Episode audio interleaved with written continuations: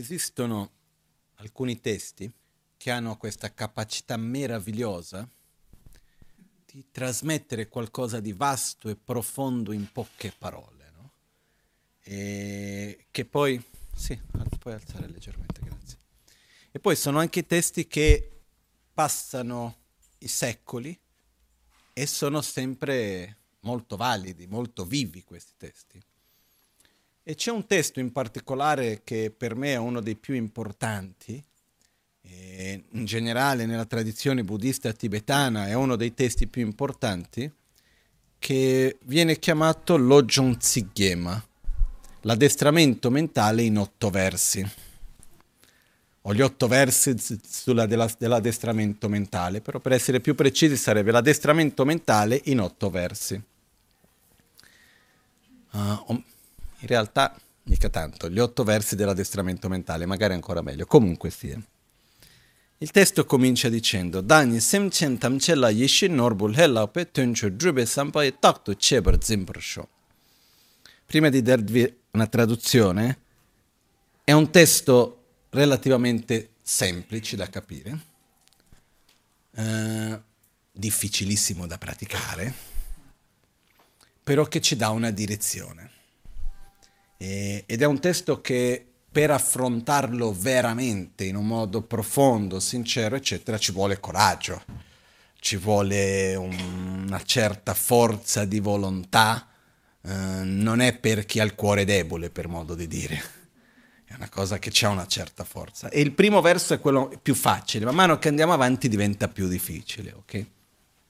Però in realtà volevo partire oggi dal primo verso, per collegarmi, e dice Dani semchen tamcella yishin norbul hellape tencho drube sampai takto cheber zimbrcho. Vediamo. Dani semchen tamcella lobonera. Possa io vedere, possa io relazionarmi, interagire, possa io vedere ogni essere vivente, ogni essere senziente, come essendo più prezioso che il gioiello che realizza ogni desiderio. Se dovesse fare una traduzione più letteraria sarebbe Dani semchen tamcella, possa io verso tutti gli esseri senzienti yeshin norbul hellape, più del gioiello che soddisfa ogni desiderio, per raggiungere l'obiettivo ultimo, per raggiungere l'obiettivo mh, eccellente, Uh, possa io uh, essere attratti da loro. In altre parole, possa io vedere gli esseri senzienti, ogni essere, come essendo più prezioso per me per raggiungere l'obiettivo ultimo che qualunque gioiello che realizza ogni desiderio. Che cos'è un gioiello che realizza ogni desiderio? Usiamolo nei tempi moderni. Un conto in banca con un paio di miliardi di euro?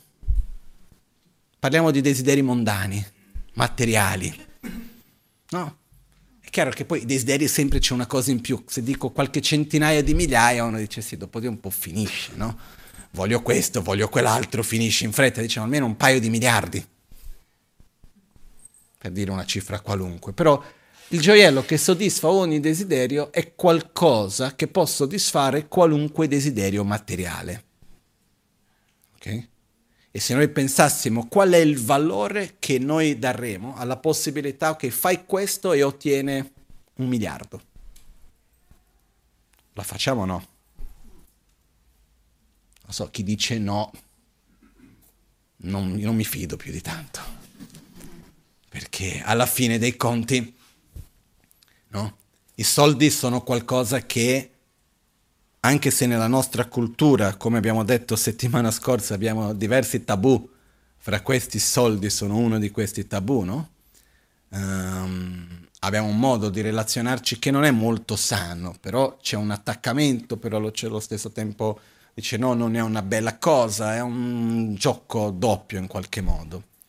E questo mi ha fatto ricordare oggi, in un altro momento parlavo di Lama Gangchen Rinpoche, e mi sono ricordato che Rinpoche aveva un rapporto con i soldi molto particolare, perché per lui soldi era energia ed era uno strumento, punto.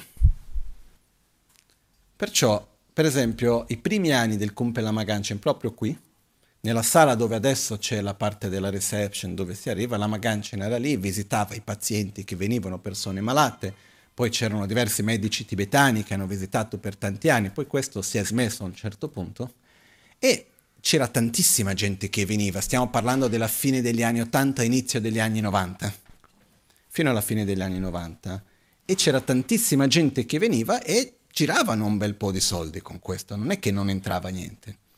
Però quello che Lama Gangchen faceva è che metteva i soldi da parte e una volta l'anno svuotava letteralmente tutti i conti, che non rimaneva i soldi neanche per pagare la bolletta della luce, che più volte l'hanno chiamato e ha detto come facciamo? Ah, no, in qualche modo la fai. E lui prendeva tutti i soldi in contanti, li portava in India, convertiva in rupie. Io mi ricordo i ragazzi con i zaini pieni di soldi, perché quando convertivi qualche migliaia di euro all'epoca in rupie erano questi zaini pieni di soldi, andava ai villaggi dei campi di rifugiati e distribuiva ospedali, scuole, persone ammalate, c'era la gente che faceva la coda e lui era lì che distribuiva soldi. E certe volte succedeva che i suoi soldi finivano, tutti quei soldi, e lui da quelli che viaggiavano con lui chiedeva i soldi in prestito, quanti soldi avete portato, dopo te ve li ridò, e ancora per li ridistribuire, finivano ogni volta, no? E mi ricordo anche una volta che qualcuno venne dalla Magancia, ne ero presente, che aiutava un po' a tradurre, e disse Rinpoche, tu non sai gestire bene i soldi, perché i soldi non vanno spesi tutti, i soldi si devono tenere, investire, poi devi utilizzare quello che guadagni dagli investimenti. Io voglio insegnarti anche questo e quindi io voglio regalarti, un regalo bello, dice, io ti regalo una cifra importante di soldi in un conto con un investimento giusto che ti darà quei mille-millecinquecento euro al mese. Così hai la tua sicurezza, qualcosa. E Lama Gangchen disse, io ti ringrazio, ma io accetto con una sola con- condizione, che io possa spendere tutto subito. E lui ha detto no e quindi non lo voglio, perché ha detto per me è un'energia sprecata e lì si deve poter fare. Poi, questo era lui, non è che tutti dobbiamo fare lo stesso, eh? Però aveva questo modo dove era qualcosa che c'era e doveva subito, no? In qualche modo utilizzare, e questo mi ricorda anche un po' la ragione per la quale poi una delle cause che hanno permesso Lama Gangchen di venire in Occidente. Perché quando lui viveva in India, negli anni settanta, fine degli anni sessanta, inizio degli anni settanta, lui è arrivato in India nel sessantatré, a un certo punto viveva in una regione dove oggi è il, nel sud dell'India, dove c'è il monastero di Sera, e comunque, dove poi ho vissuto anch'io, dove ci sono i campi di rifugiati lì, però all'epoca che lui viveva lì c'era tantissima povertà. Tanta gente veramente fatica per mangiare, eccetera. E nella cultura tibetana tu non vai mai a invitare un lama a casa tua per fare una cerimonia, per chiedere un consiglio, se non hai qualcosa da offrire. Almeno un pasto deve offrire. E la gente veramente non aveva niente. Quindi lui cosa faceva? Sapendo che la gente aveva bisogno, andava a casa di qualcuno che li invitava, fa- si faceva a piedi, però partiva cinque sei ore prima, anche me- una giornata intera prima. E camminando passava nelle case degli altri con la scusa che stava andando dall'altra parte e chiedeva ma tu hai bisogno di qualcosa, com'è? Stava lì e quindi gli dava i consigli, faceva le guarigioni, eccetera, eccetera. E quello che accadeva è che molto spesso dopo di un po' le persone si aprivano e dicevano guarda il mio problema è perché non ho soldi per questo, c'ho qualcuno che è malato, non ci bastano i soldi per vivere, per quelli qua, di là. Tantissima difficoltà materiale proprio in quell'epoca. E lui cosa faceva? Andava da quelli che avevano un po' di più, perché ricco non c'era nessuno, chiedeva un prestito, prendeva i soldi del prestito e lo regalava a quelli che avevano bisogno. Era una sorta di Robin Hood, però invece di rubare faceva i prestiti. Era pieno di prestiti in giro.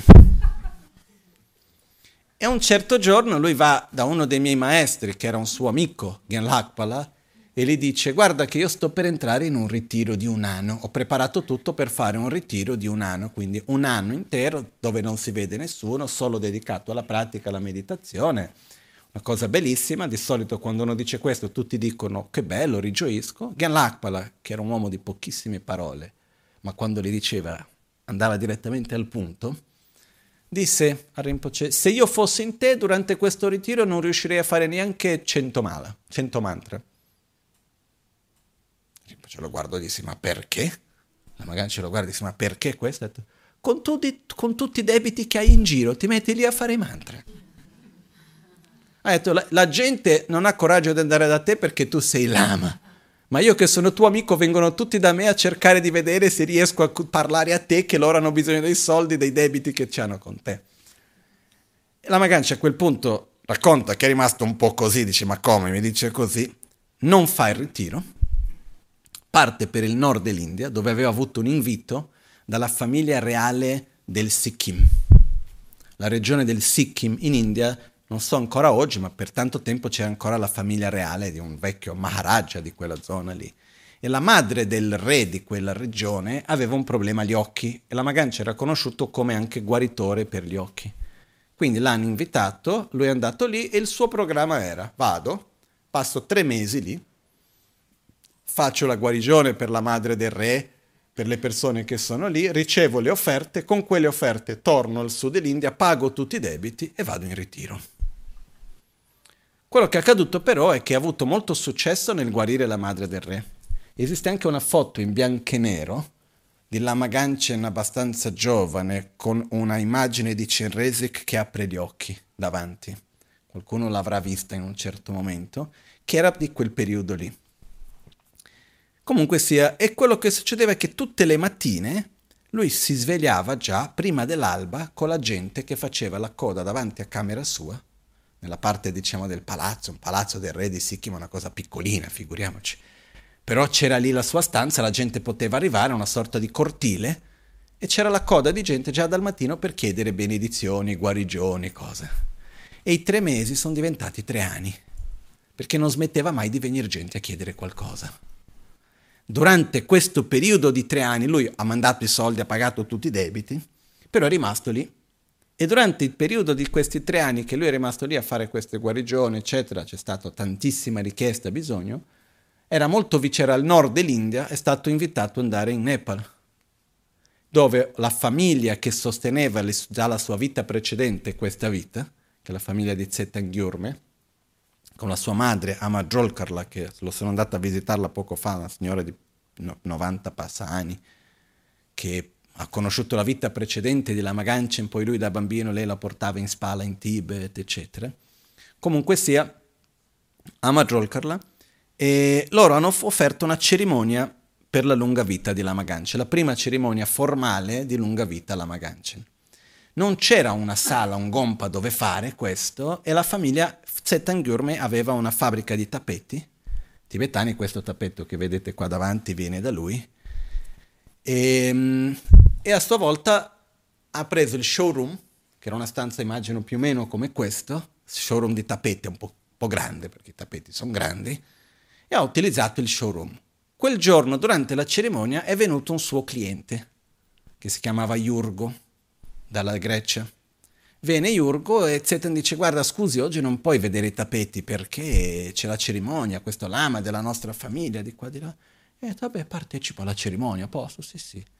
Quando vedi Lama Gangchen rimane fulgorato e va da Lama Gangchen e dice: voglio invitarti a venire in Grecia. Lui aveva già un centro buddista in Grecia, Yurgo. E Lama Gangchen dice: no. Faccio una retroscena però. Prima di questo Lama Gangchen va da Tsetan Gyurme qualche mese prima e dice: eh, voglio che tu mi fai un passaporto. E Tsetan dice: va bene, Rinpoche, ok, riesce a fargli un passaporto. Ricordiamoci, i rifugiati, non era una cosa semplice, eh? Riesce a fargli un passaporto. Per questo che nel nome di Lama Gangchen c'è Shrestha, quel T Y S, e vuol dire Shrestha, T di Chinle Yarpel, che era il suo nome, Shrestha è il nome della famiglia di Tsetan Gyurme che gli ha fatto il passaporto. Quindi è riuscito a fare il passaporto all'epoca. Ok, poi è fin- arrivato col passaporto in mano, Lama Gangchen riceve il passaporto e dice: sì, però i visti dove sono? Io voglio andare in tutti i paesi del mondo. io voglio visti per tutti i paesi del mondo, eccetera. Dice tutti i paesi del mondo, non hai neanche nessuno, non ti hai neanche invitato, non hai soldi per pagarti neanche il taxi e adesso vuoi già i visti per andare dappertutto. No, no, no, voglio i visti per tutti i paesi. E Tsetan dice ok, alla fine che costava fare i visti all'epoca, stiamo parlando dell'ottantuno, e lui riesce a fare i visti per una trentina di paesi all'epoca. E pochi giorni dopo incontra Yurgo che lo invita per andare in Grecia, quando riesce ad avere il passaporto. E la prima risposta di Rinpoche è stata no, non vado. Perché? Perché lui diceva, io ci sono tanti lama in Occidente che insegnano molto bene, io non ho bisogno di andare lì per insegnare, c'è già chi insegna bene. E insiste, insiste Yurgo, e alla fine Lama Gangchen dice vengo con una condizione, che ci siano delle persone ammalate, che la vostra medicina non riesce a guarire e che io abbia il permesso di poter aiutare. Lui dice sì, viene. Un mese dopo Lama Gangchen era in Grecia, lo stesso giorno che è arrivato al mattino, alla sera era già in ospedale perché l'hanno chiamato per aiutare un ragazzino che stava molto molto male, che poi è guarito. E comunque sia, tutto questo per dire che quella volta lì Lama Gangchen è finito a venire in Occidente grazie ai debiti che ha fatto all'inizio. Perché è stato a causa dei debiti che hanno parlato con i suoi amici, con il suo amico Ghen Lakpa-la, che a sua volta lui non ha fatto il ritiro, e tutta una cosa, un'altra l'ha portato qui, e quindi anche noi siamo oggi qui, ok? E questo mi piace vedere questa storia perché vediamo come l'interdipendenza degli eventi è sottile, che succedono delle cose e noi non riusciamo mai a collegare questo con che cosa porterà quella cosa lì. Una parola detta, una piccola cosa fatta di qua di là, non riusciamo mai a collegare dove va, come va, dove arriva tutto questo, no? Comunque sia, ritorniamo a noi. Il gioiello che soddisfa ogni desiderio si intende dire qualcosa di materiale che può soddisfare qualunque desiderio materiale. Quindi, tradotto nei, te- nei termini moderni, sarebbe un conto in banca con un miliardo di euro. Dovrebbe bastare, no? Almeno immagino per tutti noi qui. Anche per tutti noi dovrebbe bastare, è eh, diviso fra di noi. Uh, comunque sia. Questo è, e quindi il testo di, di Geshen Larentampa dice ogni essere senziente, possa io vedere ogni essere senziente come essendo più prezioso, più valioso per me che un gioiello che soddisfa ogni desiderio per ottenere l'obiettivo finale. L'obiettivo ultimo che cos'è? È la pace interiore. L'obiettivo ultimo si intende lo stato di Buddha, si intende lo stato cosiddetto del nirvana, si intende uno stato interiore di equilibrio, di pace, di soddisfazione, di saggezza, di armonia, dove uno sta bene con se stesso e con gli altri, indipendentemente di dove, con chi, come, in quale situazione si trovi. Okay? E in fondo, in fondo è quello che vogliamo. Perché quello che tutti noi vogliamo, in fondo, è essere felici. Non vogliamo altro. Però tutti i soldi del mondo messi insieme possono, si può comprare la felicità, per dire? No. Possiamo comprare diverse esperienze, possiamo comprare diversi oggetti che ci danno dei momenti di piacere. O no? Sì, no? Perché di solito quando si dice ah, i soldi non portano alla felicità, dammi i tuoi a me, vediamo. No? Quindi i soldi portano alla felicità, sì o no? Sì.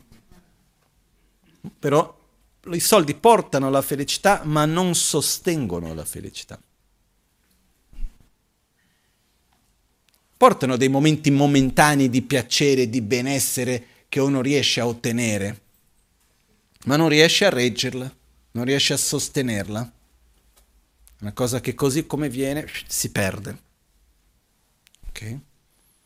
Perché quindi però possa io vedere ogni essere vivente come essendo più prezioso per, ottenere, per me, per ottenere l'ultimo, l'obiettivo ultimo, cosiddetto nirvana, la pace interiore, più prezioso che un gioiello che soddisfa ogni desiderio.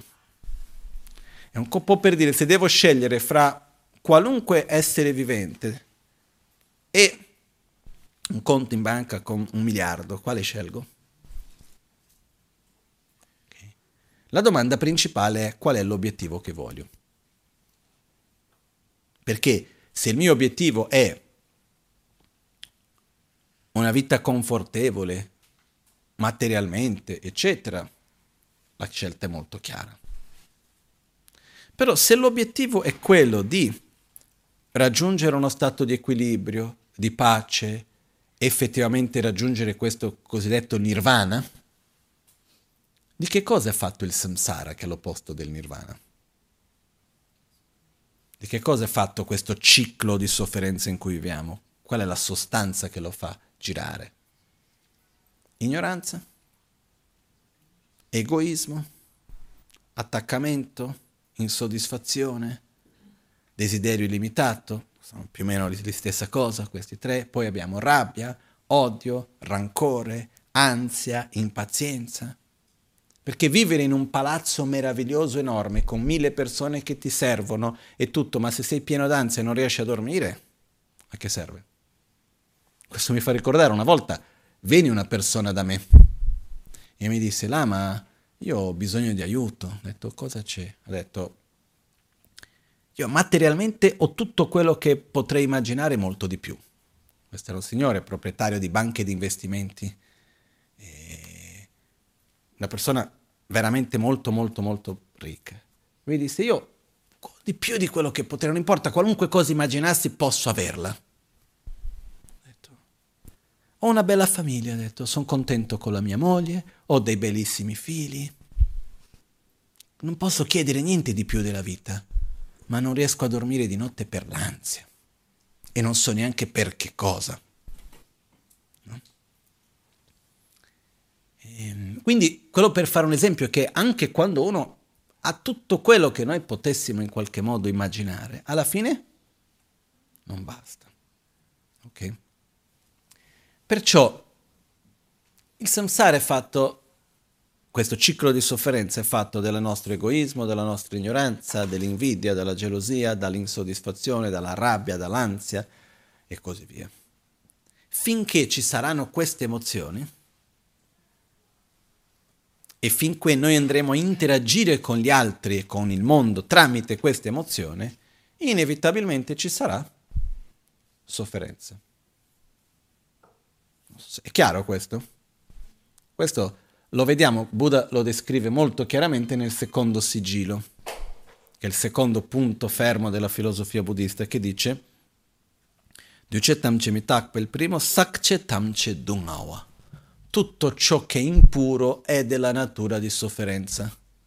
Ossia, tutto ciò che diventa impuro, che noi andiamo a inquinare con rabbia, gelosia, invidia, arroganza, paura, ansia, eh, egoismo, ignoranza, N- nell'interagire con quello, prima o poi uno sperimenta sofferenza.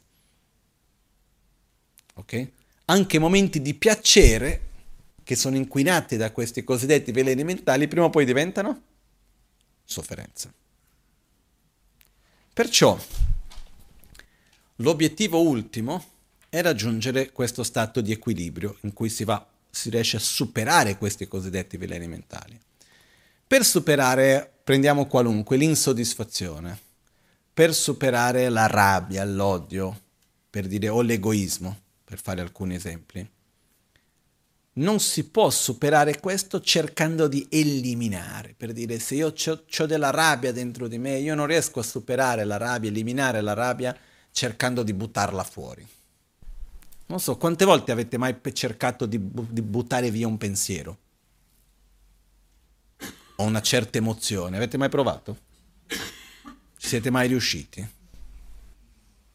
Di solito quando c'è un pensiero e c'è un'emozione insieme con quel pensiero che ci prende e noi non la vogliamo, più cerchiamo di toglierla, più si appiccica.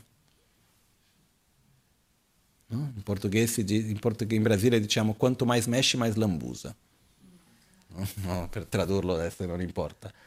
Più metto mano, più mi sporco, no? Più cerchi di togliere quella rabbia, più si appiccica. Perché immaginiamo un luogo dove c'è, è buio, però io non vado a eliminare il buio andando verso il buio. Io devo eliminare il buio cercando la luce. Similmente io non vado a eliminare la rabbia andando verso la rabbia. Io per eliminare la rabbia io devo andare verso l'amore, la pazienza, il rispetto, la gratitudine, degli antidoti alla rabbia. Ok?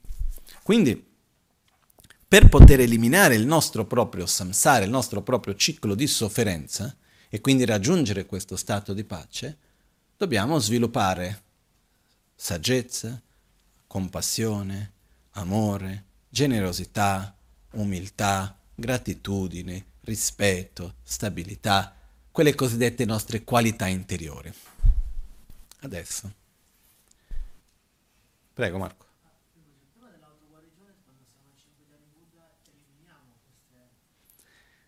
Nell'autoguarigione quello che noi facciamo, l'attitudine di eliminare, serve principalmente per non identificarci più in queste emozioni. Il processo reale di poter eliminarli è sviluppando il, l'antidoto. In realtà nell'autoguarigione, se uno va a vedere con, nei dettagli, dice si sperimenta l'unione di beatitudine e vacuità che elimina quei veleni mentali e così via, c'è l'antidoto comunque, no? Perciò quello che succede è che per eliminare la rabbia non basta puntare il dito addosso alla rabbia, dobbiamo sviluppare amore, compassione, pazienza, eccetera. C'è un dibattito che avviene quando si studia la filosofia buddista in un certo modo, che dice per uscire dalla sofferenza uno deve sviluppare compassione. La compassione è il desiderio che l'altro esca dalla sofferenza, che un essere in sofferenza non soffri più. Quindi è questa fortissima volontà che l'altro non soffra. È una sorta di avversione alla sofferenza dell'altro. E, e il dibattito dice, ma cosa succederebbe quando rimane l'ultimo essere senziente, tutti gli altri si sono illuminati e rimane l'ultimo. Come può illuminarsi? Perché non può illuminarsi, perché non può sviluppare compassione, perché non c'è nessun essere sofferente a cui avere compassione. Io ho sempre detto, quando arriverà quel momento una soluzione si trova. Non ci dobbiamo preoccupare adesso, no? Poi ci sono altre spiegazioni filosofiche, possiamo girare di qua di là. Ma questo per dire che fatto sta che io non posso entrare in contatto con certe qualità mie che poi fanno bene a me senza l'altro.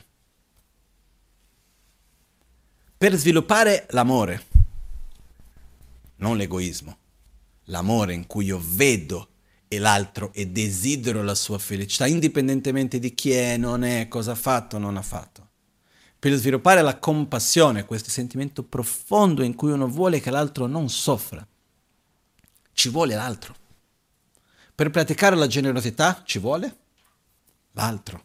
Per praticare la pazienza ci vuole l'altro. Ogni tanto con se stesso anche, però ci vuole principalmente l'altro. Okay? Perciò non è possibile sviluppare le nostre qualità senza l'altro. Quindi perché l'altro mi permette di entrare in contatto con le mie qualità più profonde. Se io mi permetto di aprirmi all'altro, l'altro mi permette di entrare in contatto con la parte più bella di me. Questo per tutti noi. E quindi tramite te io posso camminare verso l'obiettivo ultimo, l'illuminazione. E quindi tu mi dai gli strumenti, tu mi permetti di avvicinarmi a uscire dal samsara e raggiungere il nirvana, raggiungere l'obiettivo ultimo. Perché tramite te che io posso sviluppare, entrare in contatto con l'amore, la compassione, la pazienza, la generosità, eccetera. E per questo tu sei più prezioso per me che il gioiello che soddisfa ogni desiderio, perché anche se io potessi avere una quantità di soldi enorme, comunque sia, non va a togliere la mia sofferenza. È chiaro la logica? E quindi Dagni semcen tamcela yishi norbu lela pe tencio drube sampa e tacto c'è, per esempio c'è un piccolo raduno familiare. Scusate.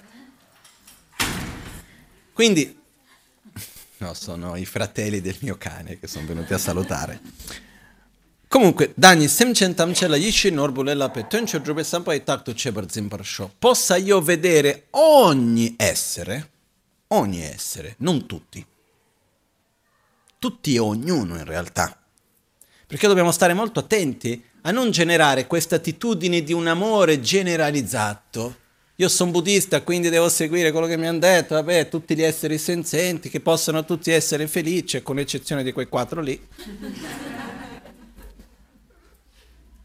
No? Non stiamo parlando di tutti, perché i tutti è una parola pericolosa.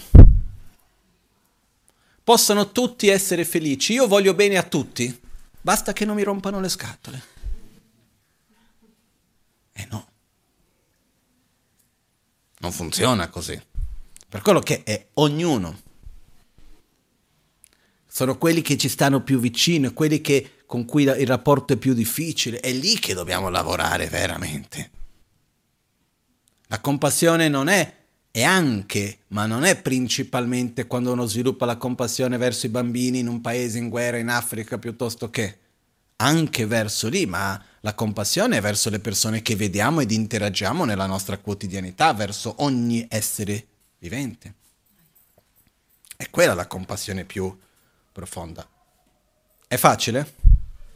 Ma no, siamo lontani, per quello che ho detto, che questo testo è un testo che ci vuole coraggio, eh? Non è un testo che lo prendi così e lo leggi alla leggera. Già poi i, primi, i versi successivi diventa più difficile man mano che andiamo avanti. Eh? Però il punto che voglio portare è che noi abbiamo parlato settimana scorsa, se mi ricordo bene, della preziosità di questa vita. Ok? Perché questa vita è preziosa perché abbiamo le condizioni che ci permettono di sviluppare le nostre qualità, di crescere come persona, di morire una persona migliore di quella che è nata, di dare un significato a questa vita, di rendere un servizio per la società in cui viviamo. Abbiamo questa possibilità, abbiamo delle condizioni meravigliose, abbiamo le condizioni che addirittura ci permettono di uscire dalle nostre dinamiche di sofferenza. Però c'è un punto in più.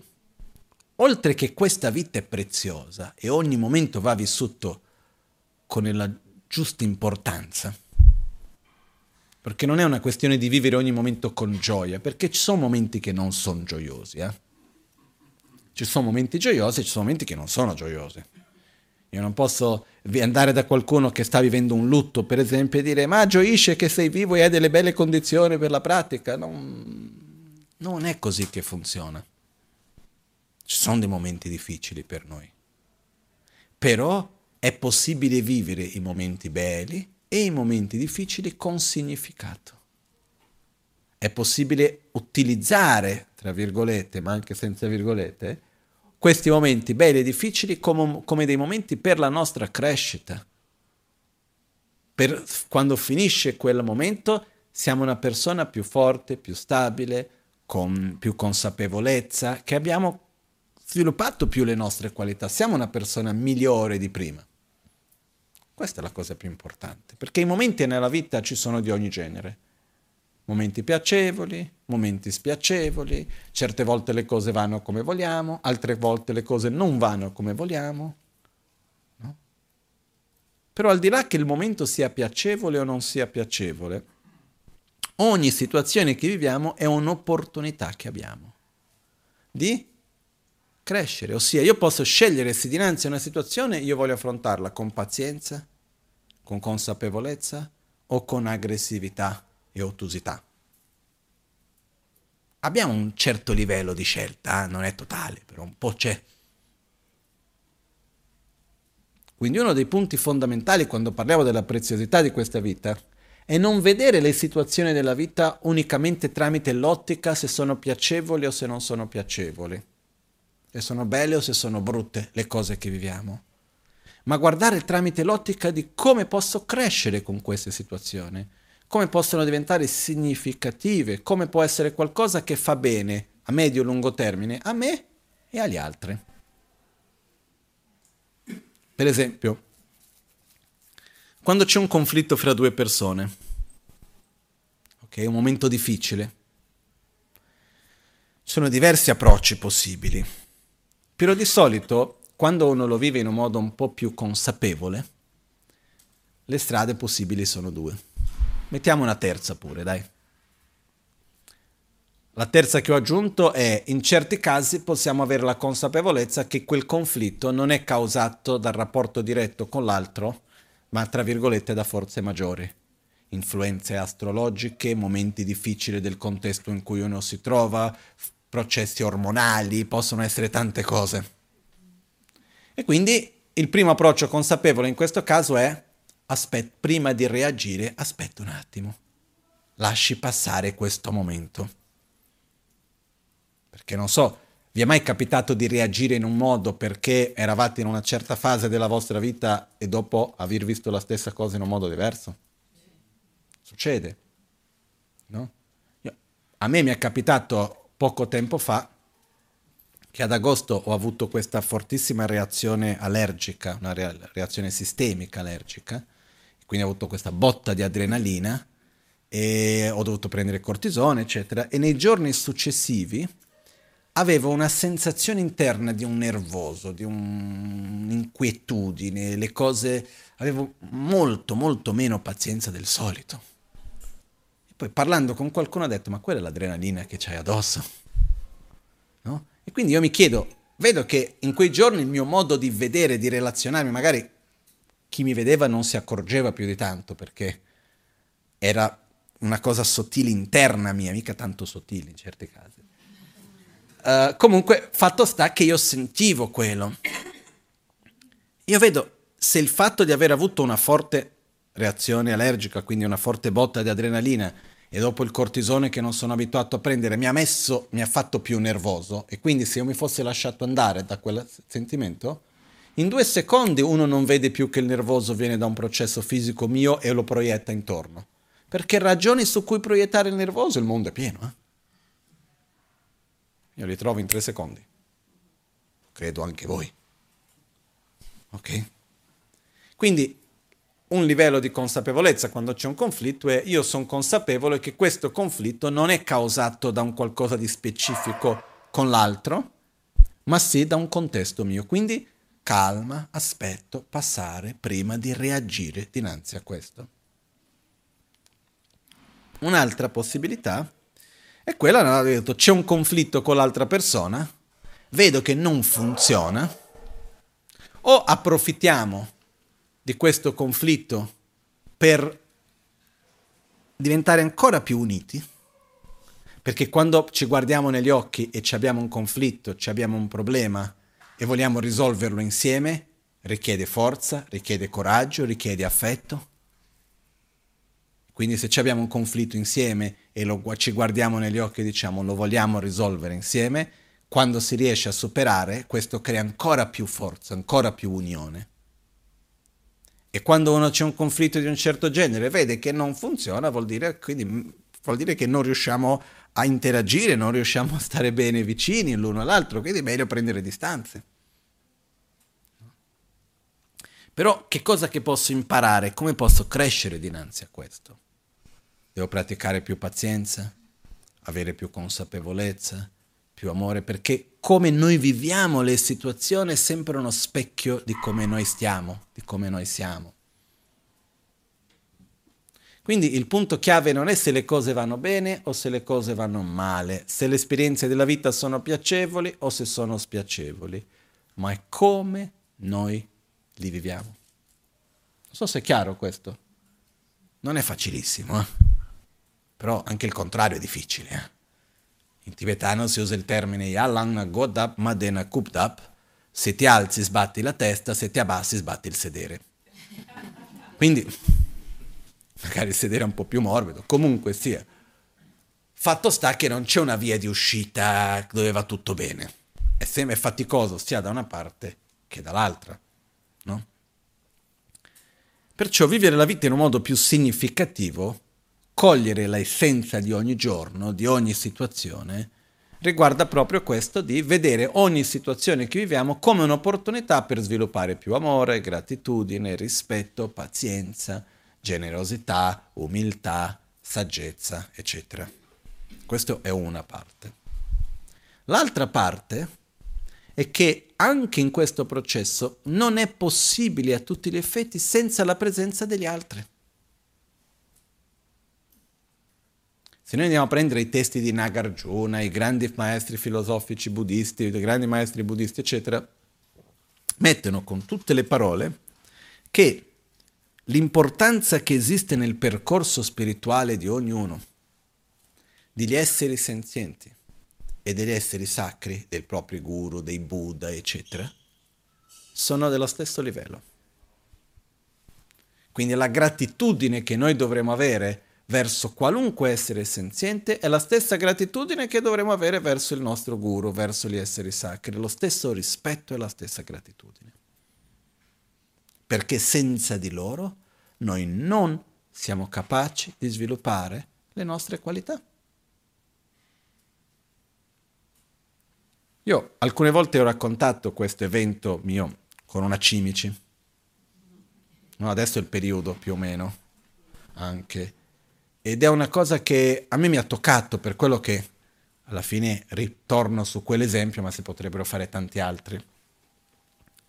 Ma è il fatto che quando ci troviamo davanti a un essere, qualunque sia esso, una persona, un animale, un insetto, qualunque essere vivente sia esso, e noi riusciamo per un attimo a vederlo, al di là del rapporto che quell'essere ha con noi, e ad amarlo,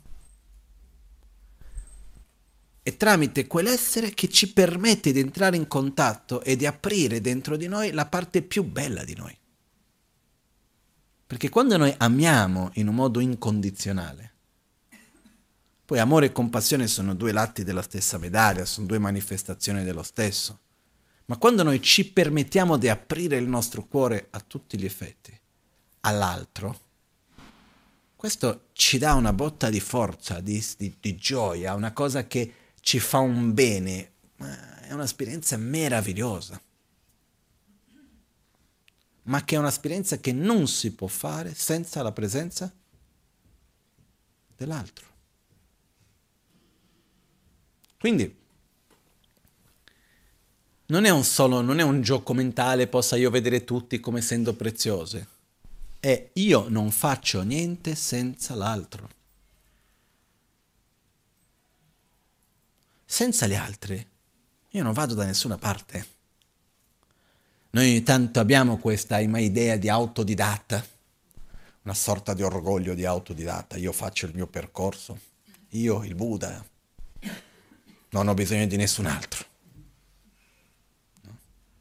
Questo mi ricorda una volta che eravamo ad Albagnano, e c'era una situazione speciale che viene chiamato un oracolo, e, e c'erano le varie persone che venivano per chiedere le benedizioni, e lui dava, raramente dava un consiglio, qualcosa dava le benedizioni. A un certo punto viene la nostra amica la Teresa Turricchia, che è già venuta a mancare diversi anni fa.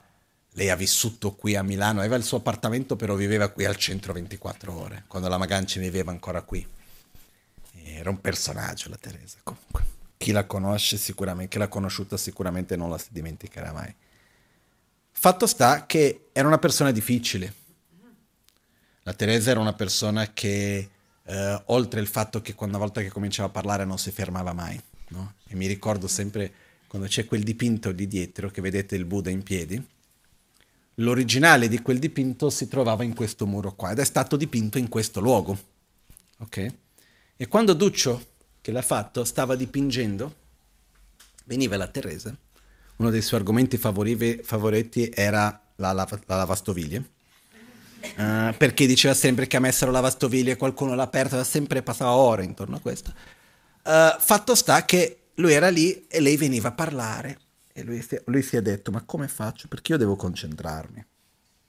Se io gli rispondo è finita. Quindi io starò in silenzio, faccio finta che non la vedo.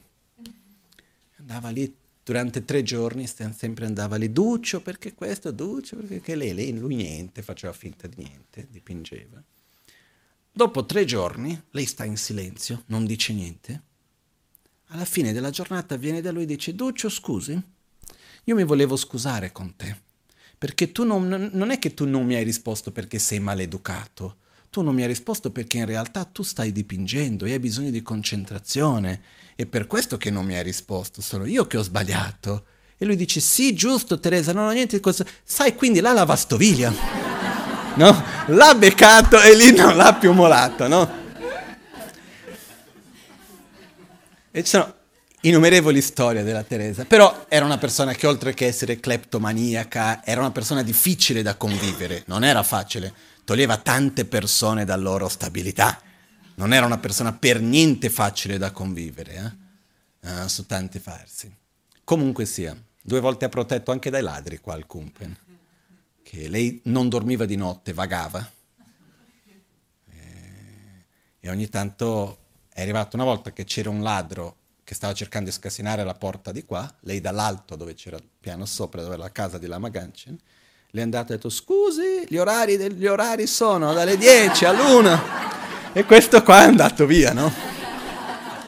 Comunque sia, al di là di tutto, la Teresa, questa volta vado da lì e dico all'oracolo, dico: guarda, fai una benedizione speciale perché lei è un po' fuori di testa, non sta tanto bene, eccetera. La guarda bene negli occhi, mi guarda e mi dice fortemente, guardandomi negli occhi, dice: prenditi bene cura di lei perché lei toglie le interferenze, no?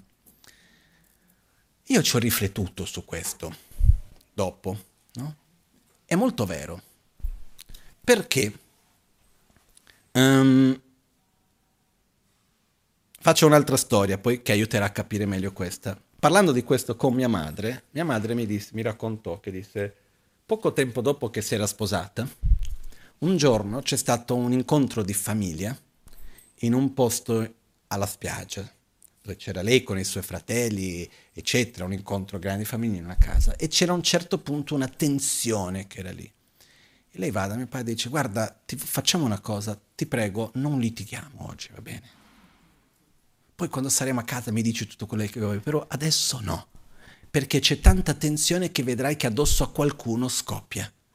E se noi riusciamo a non litigare, vedrai che secondo me i prossimi sarà la mia sorella con suo marito, vedrai che se non saremo noi facciamo in modo, e così è stato, no? Quindi quello che succede è che con la Teresa, similmente, era sempre colpa di lei. Quindi uno arrivava nervoso, dove scaricava?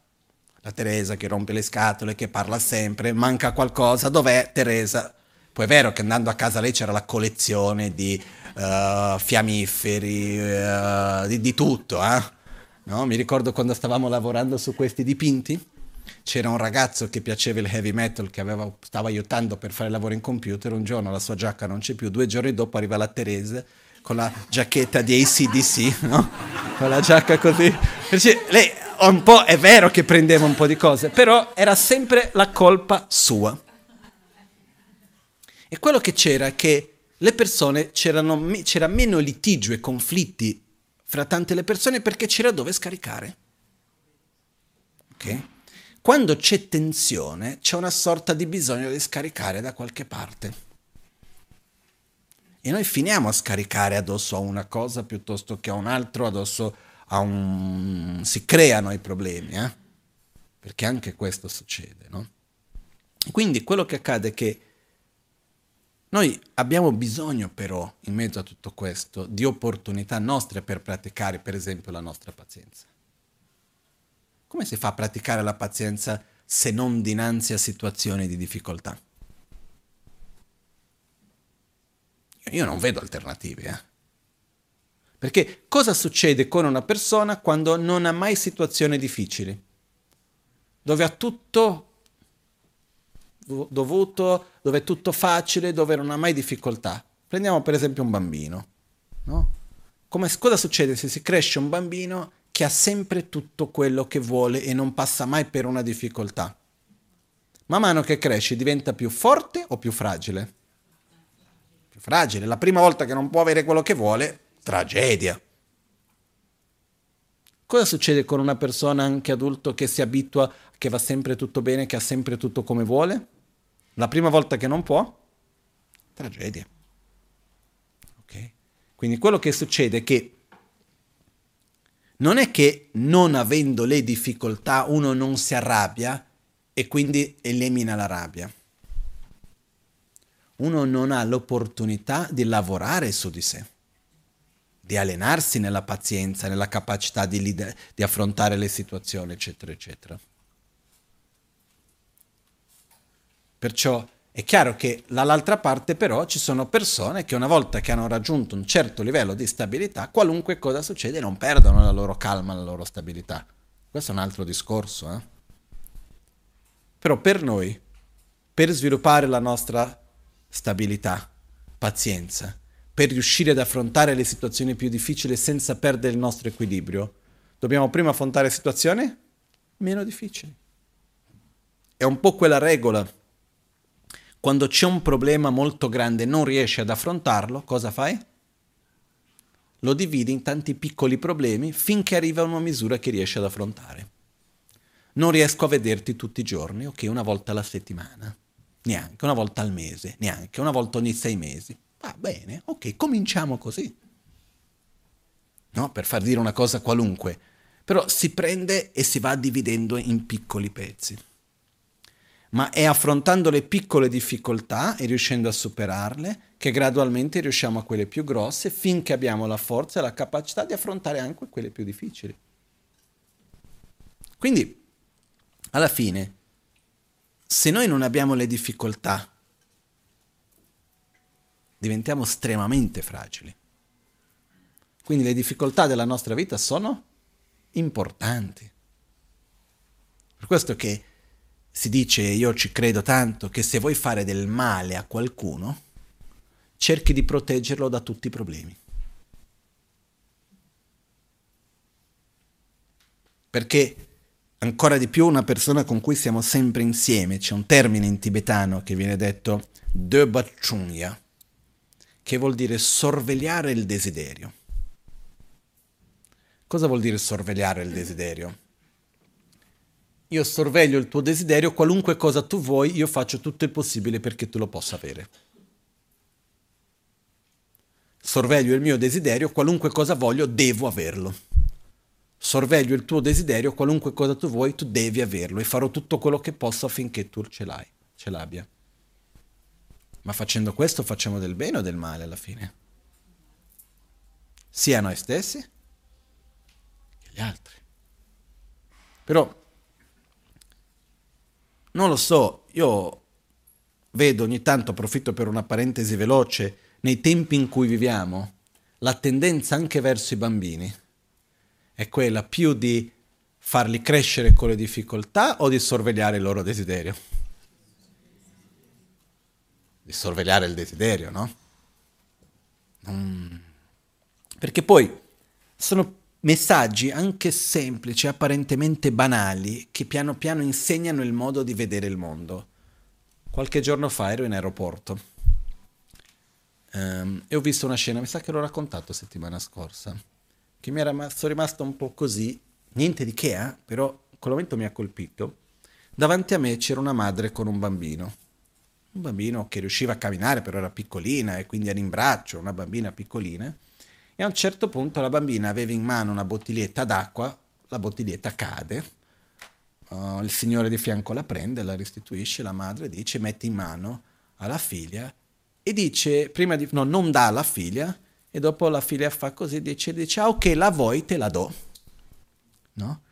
E, e lì ho osservato come che e il modo in cui parlava con la figlia era tipo, se tu lo vuoi va bene, fallo, però stai attenta a non lasciarla cadere. Niente di che, va bene, non è successo nulla di grave, eh? Però qual è il messaggio che si sta dando? Se tu la vuoi, puoi averla. Non è che dobbiamo dire non puoi avere niente che vuoi, non è quello. Ma è il messaggio che noi cominciamo, già da piccoli, a dire se, noi, se io lo voglio, io devo.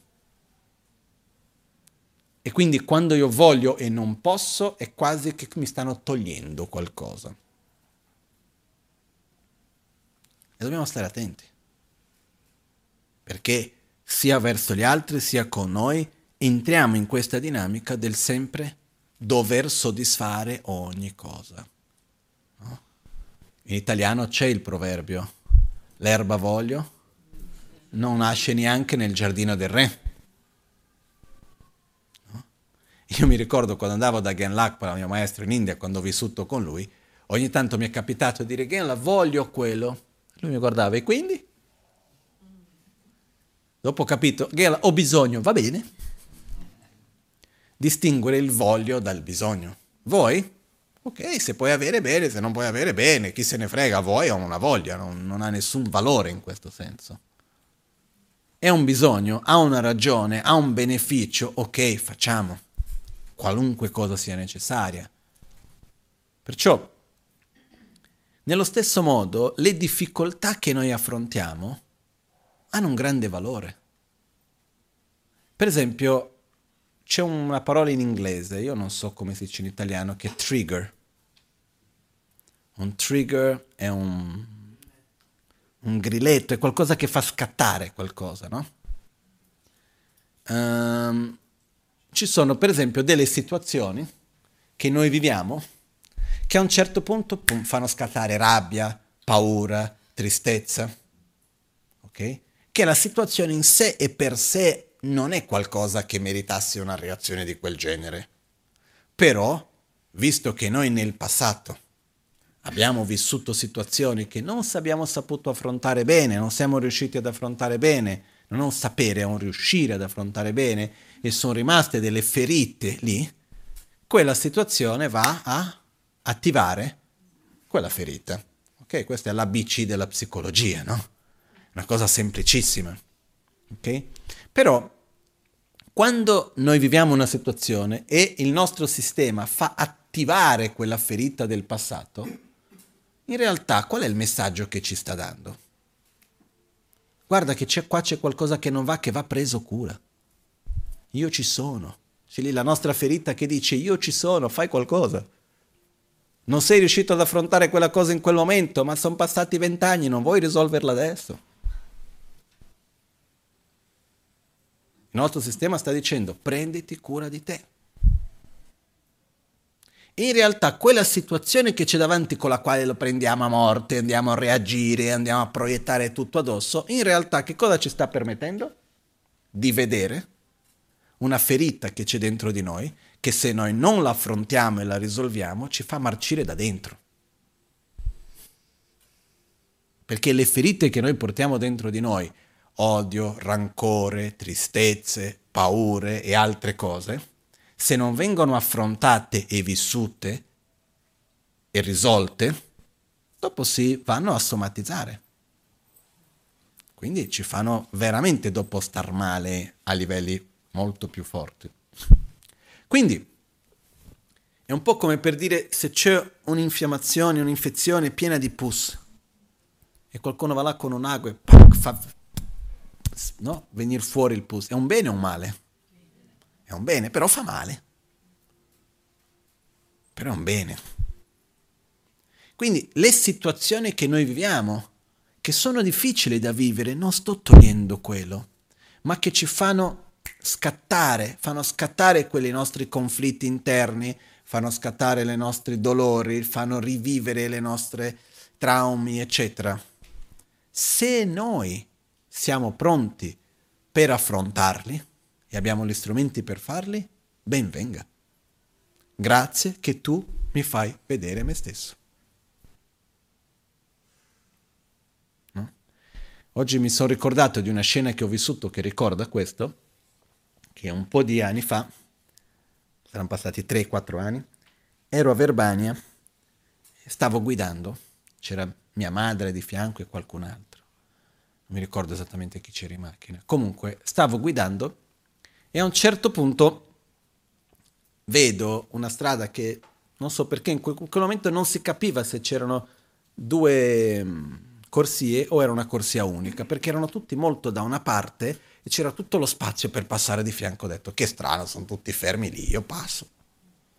Sono andato avanti, a un certo punto mi accorgo che c'era un'ambulanza venendo dietro, mi metto di fianco, lascio passare l'ambulanza, e lì mi ero accorto che in realtà era una corsia unica, tutti si erano messi da parte per l'ambulanza, io non mi ero accorto. Vado avanti, c'era un po' di traffico, si fermava, a un certo punto vedo qualcuno che ogni volta che si fermava per il, il traffico scendeva dalla macchina e veniva verso di me. Poi ripartiva il traffico, tornava la macchina, affinché a un certo punto io sono rimasto fermo, ho lasciato arrivare questa persona che appena apre il finestrino mi dice di tutto e di più, dicendo perché tu, egoista, come ti sei permesso, non hai visto che eravamo fermi per l'ambulanza, sei passato davanti, come se io l'avessi, mi fossi approfittato dell'ambulanza per passare davanti, no? Sinceramente non mi ero accorto. E quando ho visto questo è venuta molto aggressivamente, io ho guardato lì, ho detto, prima di tutto mi scuso, è stato un mio errore, non mi ero accorto, no? Hai ragione. Però non mi ero accorto, è stato un mio errore, chiedo scuse, no? E dopo niente, c'era il traffico, chi suonava già dietro, perché neanche potevamo lì a discutere chissà quanto tempo passa. Appena passiamo, la persona che era vicino a me comincia a dire «Eh, vedi, ma com'era stressata, perché di qua», cercare dei difetti in quella persona. Ok? Perché, e quello mi ha insegnato qualcosa di prezioso che ho visto in quel momento, che quando qualcuno ci attacca, qual è la nostra reazione naturale? Il contrattacco. Cercare dei difetti nell'altro. E perché lo dobbiamo fare? Qual è la miglior difesa? No? Pensiamo per esempio un po' delle arti marziali. Se io vengo a darti un pugno, ok? La miglior difesa è la non difesa. Io vengo a darti il pugno, se tu mi fermi, vuol dire che il pugno funziona, eh? Ha beccato qualcosa. Se lasci beccare la faccia non va neanche bene, ma se semplicemente uno si muove leggermente, fa passare a vuoto, è la miglior difesa. Io non faccio il contrattacco, io semplicemente non permetto di farmi male. Se una persona viene da me, come in quel caso lì, e io vedo quello, uno, hai ragione, e non lo prendo su di me. Ma dopo per me è stata una lezione importante perché mi ha fatto vedere una parte di me che ha voluto reagire. Non l'ho fatto verbalmente, non mi capita spesso che qualcuno mi tratti con aggressività così, e quindi io ringrazio quella persona che mi ha permesso di vedere una parte mia che di solito non la vedo. E quindi ho potuto riflettere, ho potuto affrontare e ho potuto capirla meglio. Io ho visto per esempio che io come persona, ognuno di noi ha le nostre, eh? Io per esempio ho difficoltà di essere davanti a conflitti. Quando c'è una situazione conflittuosa, io piuttosto mollo ma non entro nel conflitto, non vado in opposizione. Non fa parte della mia natura, sono, ho difficoltà, però c'è una parte di me che non, mi, che, non, che non va bene dentro di questo. E ci sono state diverse situazioni conflittuose, alcune direttamente relazionati con me e altri che non erano direttamente relazionati con me, dove però ho visto quello che si manifestava. E quindi io ringrazio quelle persone, io ringrazio quelle situazioni, perché se non fosse per quello io non avrei potuto vedere delle cose che devo affrontare di me, perché per crescere io devo vedermi. Per raggiungere uno stato di stabilità, di gioia, di soddisfazione, eccetera, dobbiamo affrontare anche le nostre ferite, i nostri traumi, le nostre dinamiche negative che ci sono, che ce le abbiamo tutti, no? Perciò dal momento in cui noi abbiamo questa voglia, questa dedicazione di osservarci, di lavorare su di noi, di guarire da un punto di vista profondo la nostra mente, il nostro corpo e tutto il resto, ben venga a vederlo. Quindi grazie agli altri, senza l'altro io non riesco a vedere me stesso neanche del tutto. Perciò quando diciamo che l'altro è importante, che l'altro è prezioso, non è un modo di dire. Il fatto che senza l'altro io non posso sviluppare amore, non posso sviluppare compassione, non posso sviluppare pazienza, faccio una fatica enorme anche a vedere me stesso, se non ho l'altro che mi fa da specchio. E dall'altra parte questo che cosa ci vuol dire? Che quando noi andiamo a reagire in un certo modo e viviamo le situazioni in un certo modo, ricordiamoci l'altro ci fa da specchio. Questo non vuol dire che la situazione, che, che il modo in cui l'altro agisce va bene in tutti i modi, no. Esiste violenza, esistono, esiste abuso, esistono situazioni che assolutamente vanno evitate e vanno condannate, per modo di dire, a tutti gli effetti, eh?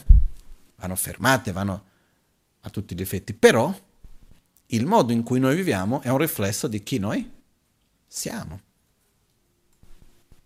Sono mille modi diversi per affrontare una situazione. Okay? Perciò ringraziamo gli altri. No? Io per esempio la situazione che delle mie esperienze che più mi ha messo un po' fuori dal mio equilibrio è trova- essere, essermi trovato l'ultima volta no, eh? Però le volte precedenti l'ultima volta un po' meglio. Le volte precedenti sono state abbastanza forti di trovarmi sotto una situazione di uh, minaccia con uh, storsione. Io proprio ho un brutto carattere in quello, nel senso che se tu vieni da me e mi fai una minaccia, che le minacce ci sono tutti i giorni, eh? L'estorsione, le minacce anche a livello delle minacce emotive. Ah, se non fai quello mi arrabbio. Arrabbiati. Mica un problema per me. Ah, ma se non fai quello sto male, se non è così dopo sto triste. È una minaccia o no? È una sorta di un'estorsione, è una minaccia emotiva, ma in questo caso di cui parlavo era una minaccia non emotiva. Okay. E mi ricordo che mi sono arrabbiato, ho reagito con abbastanza forza e mi, dopo mi sentito un blocco qua così forte, no, io sono avvicinato davanti all'altra persona, ero a questa distanza, alzato la voce e a un certo punto mi sono calmato, sarà durato trenta secondi, poi sono andato a camminare, avevo questo blocco sullo stomaco e ho detto se arrabbiarmi per trenta secondi mi fa questo, figuriamoci di più. E lì mi sono detto non importa ciò che mi accada, non posso mai più permettermi questo. Io ringrazio fin d'oggi quella persona perché mi ha insegnato tanto, mi ha dato tante opportunità di lavorare su di me, è andato a toccare dei punti, no? E l'ultima volta mi sono ricordato che mi sono trovato sotto una situazione di minaccia con estorsione, non emotiva ma materiale, che non è tanto tempo fa, l'ho presa leggerissimo. Mi ricordo che ridevo, eh, stavo bene, quindi ho detto bene, qualcosa ho imparato, qualcosa mi ha fatto bene, perché quando viviamo situazioni simili e non viviamo nello stesso modo vuol dire che abbiamo imparato qualcosa. Però per imparare, per crescere abbiamo bisogno di viverle. Quindi grazie, ma veramente non nel senso ironico, eh? Lo dico nel senso profondo. È ovvio, nel momento preferiremo magari che non ci fosse quella situazione, ma è tramite quelle situazioni, se noi riusciamo ad affrontarli bene, che possiamo effettivamente diventare più stabili, più forti, eccetera. Perciò possa io vedere ogni essere senziente come essendo più prezioso che il gioiello che soddisfa ogni desiderio per raggiungere l'obiettivo finale. Ok? Cerchiamo di dare valore agli esseri che ci circondano. Questo vuol dire dare valore a un obiettivo che trascende il momento presente. Vuol dire veramente voler sviluppare le nostre qualità, voler crescere come persona, come essere.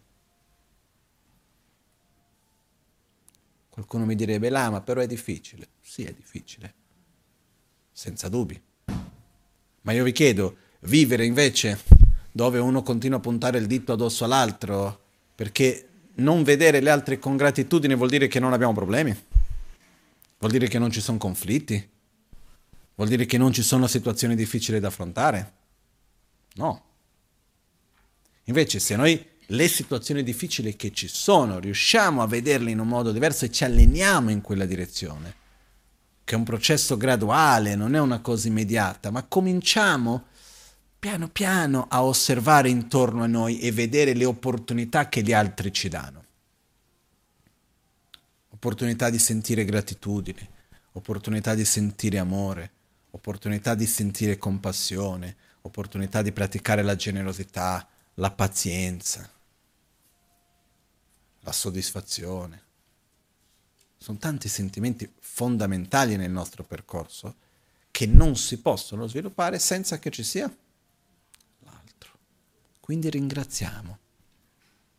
E poi ricordiamoci un'ultima cosa.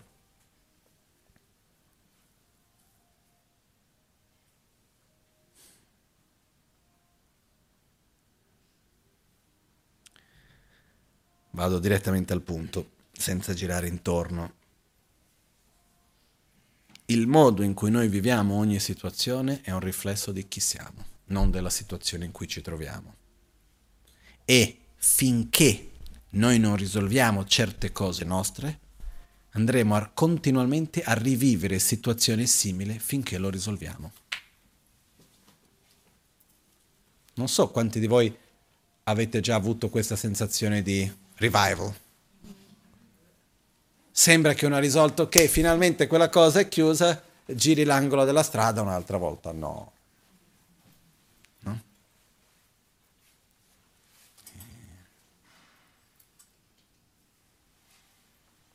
Questo, scusate, ma però oggi è un po' così, mi fa ricordare una battuta. E quindi poi queste cose ci aiutano poi a riconnettere. Questo uomo che va alla moglie, adesso io i dettagli delle battute sono, non, non sono mai stato bravo, e dice, eh vedi, abbiamo vissuto la guerra e abbiamo dovuto scappare di casa e tu eri lì vicino a me, a mio fianco, e dice sì, e poi mi è successo questo, ho perso tutto e tu eri vicino a me, sì, e poi tu eri lì a mio fianco e mi hanno, si hanno bombardato e mi è, ho perso una parte della gamba e tu eri sempre vicino a me, e poi siamo scappati, arrivati lì, poi abbiamo perso tutto un'altra volta e tu eri sempre vicino a me, sì, e poi di qua e poi di là e tutta la vita, tutte le sfortune della vita e tu eri sempre vicino a me. E lei dice sì, ma quanta sfortuna porti, no? Quello che succede è, quello che noi non capiamo è che le situazioni si ripetono non perché c'è l'altro, ma perché ci siamo noi. E finché non risolviamo certe cose, le situazioni continueranno a ripetersi, a riprodursi. Io personalmente ho vissuto questo con molta chiarezza per me, dove con tanta fatica sono riuscito a cambiare una situazione. E mi sembrava, ah, oh, finalmente, quella situazione è cambiata. E a un certo punto mi sono accorto che l'altra situazione che c'era, che era diversa, cominciava a trasformarsi come quella di prima. Ho detto no, qua c'è qualcosa che non va. E ho detto, o io imparo a vivere in un modo diverso, perché se io scappo, lo ritroverò appunto a capo un'altra volta.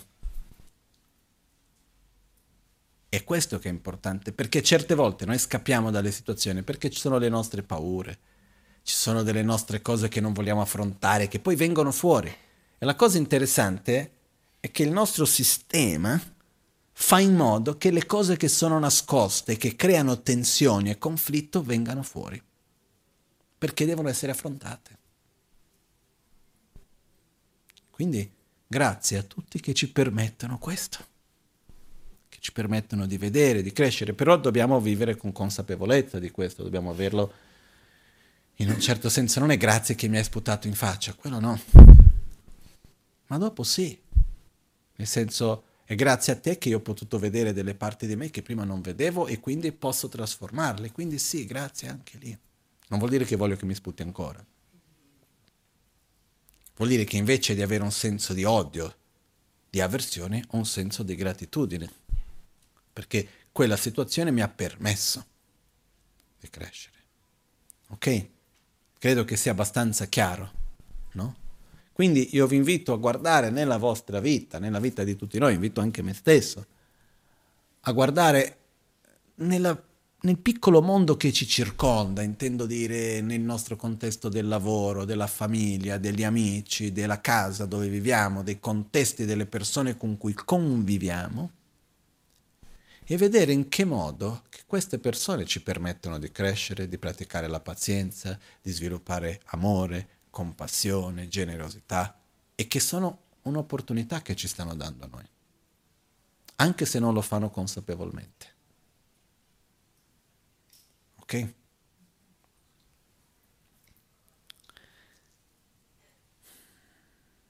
Dagni semcen tamcela yishin norbul helape tencho drube sampai takto cheber zimbrasho. Kanto sudan drobe tse dagni kuin le mentashi. Shen la sampa takpai takto cheber zimbrasho. Il secondo verso dice: ovunque io vada, con chiunque io mi trovi, possa io non vedermi mai con arroganza e superiorità verso gli altri. E possa io sempre valorizzare gli altri e vedermi come inferiore. Una parola in italiano difficile da tradurre, ma se dovessimo fare una traduzione commentata vuol dire: possa io non mai mettermi con superiorità riguardo agli altri, ma sì essere a servizio di tutti che io incontri. Già più difficile ancora. E poi gli altri versi diventano sempre più difficili. Poi avremo opportunità in generale di vedere questi otto versi. Chi avessi voglia di approfondire, si chiama gli otto versi dell'addestramento mentale. Con questo mondo di oggi di internet, li ho spiegati tante volte, ci sono tutti i video, eccetera, uno può vedere, approfondire, è un testo molto molto importante, ma se rimaniamo sul primo verso e lo mettiamo in pratica, ci abbiamo per tutta la vita comunque.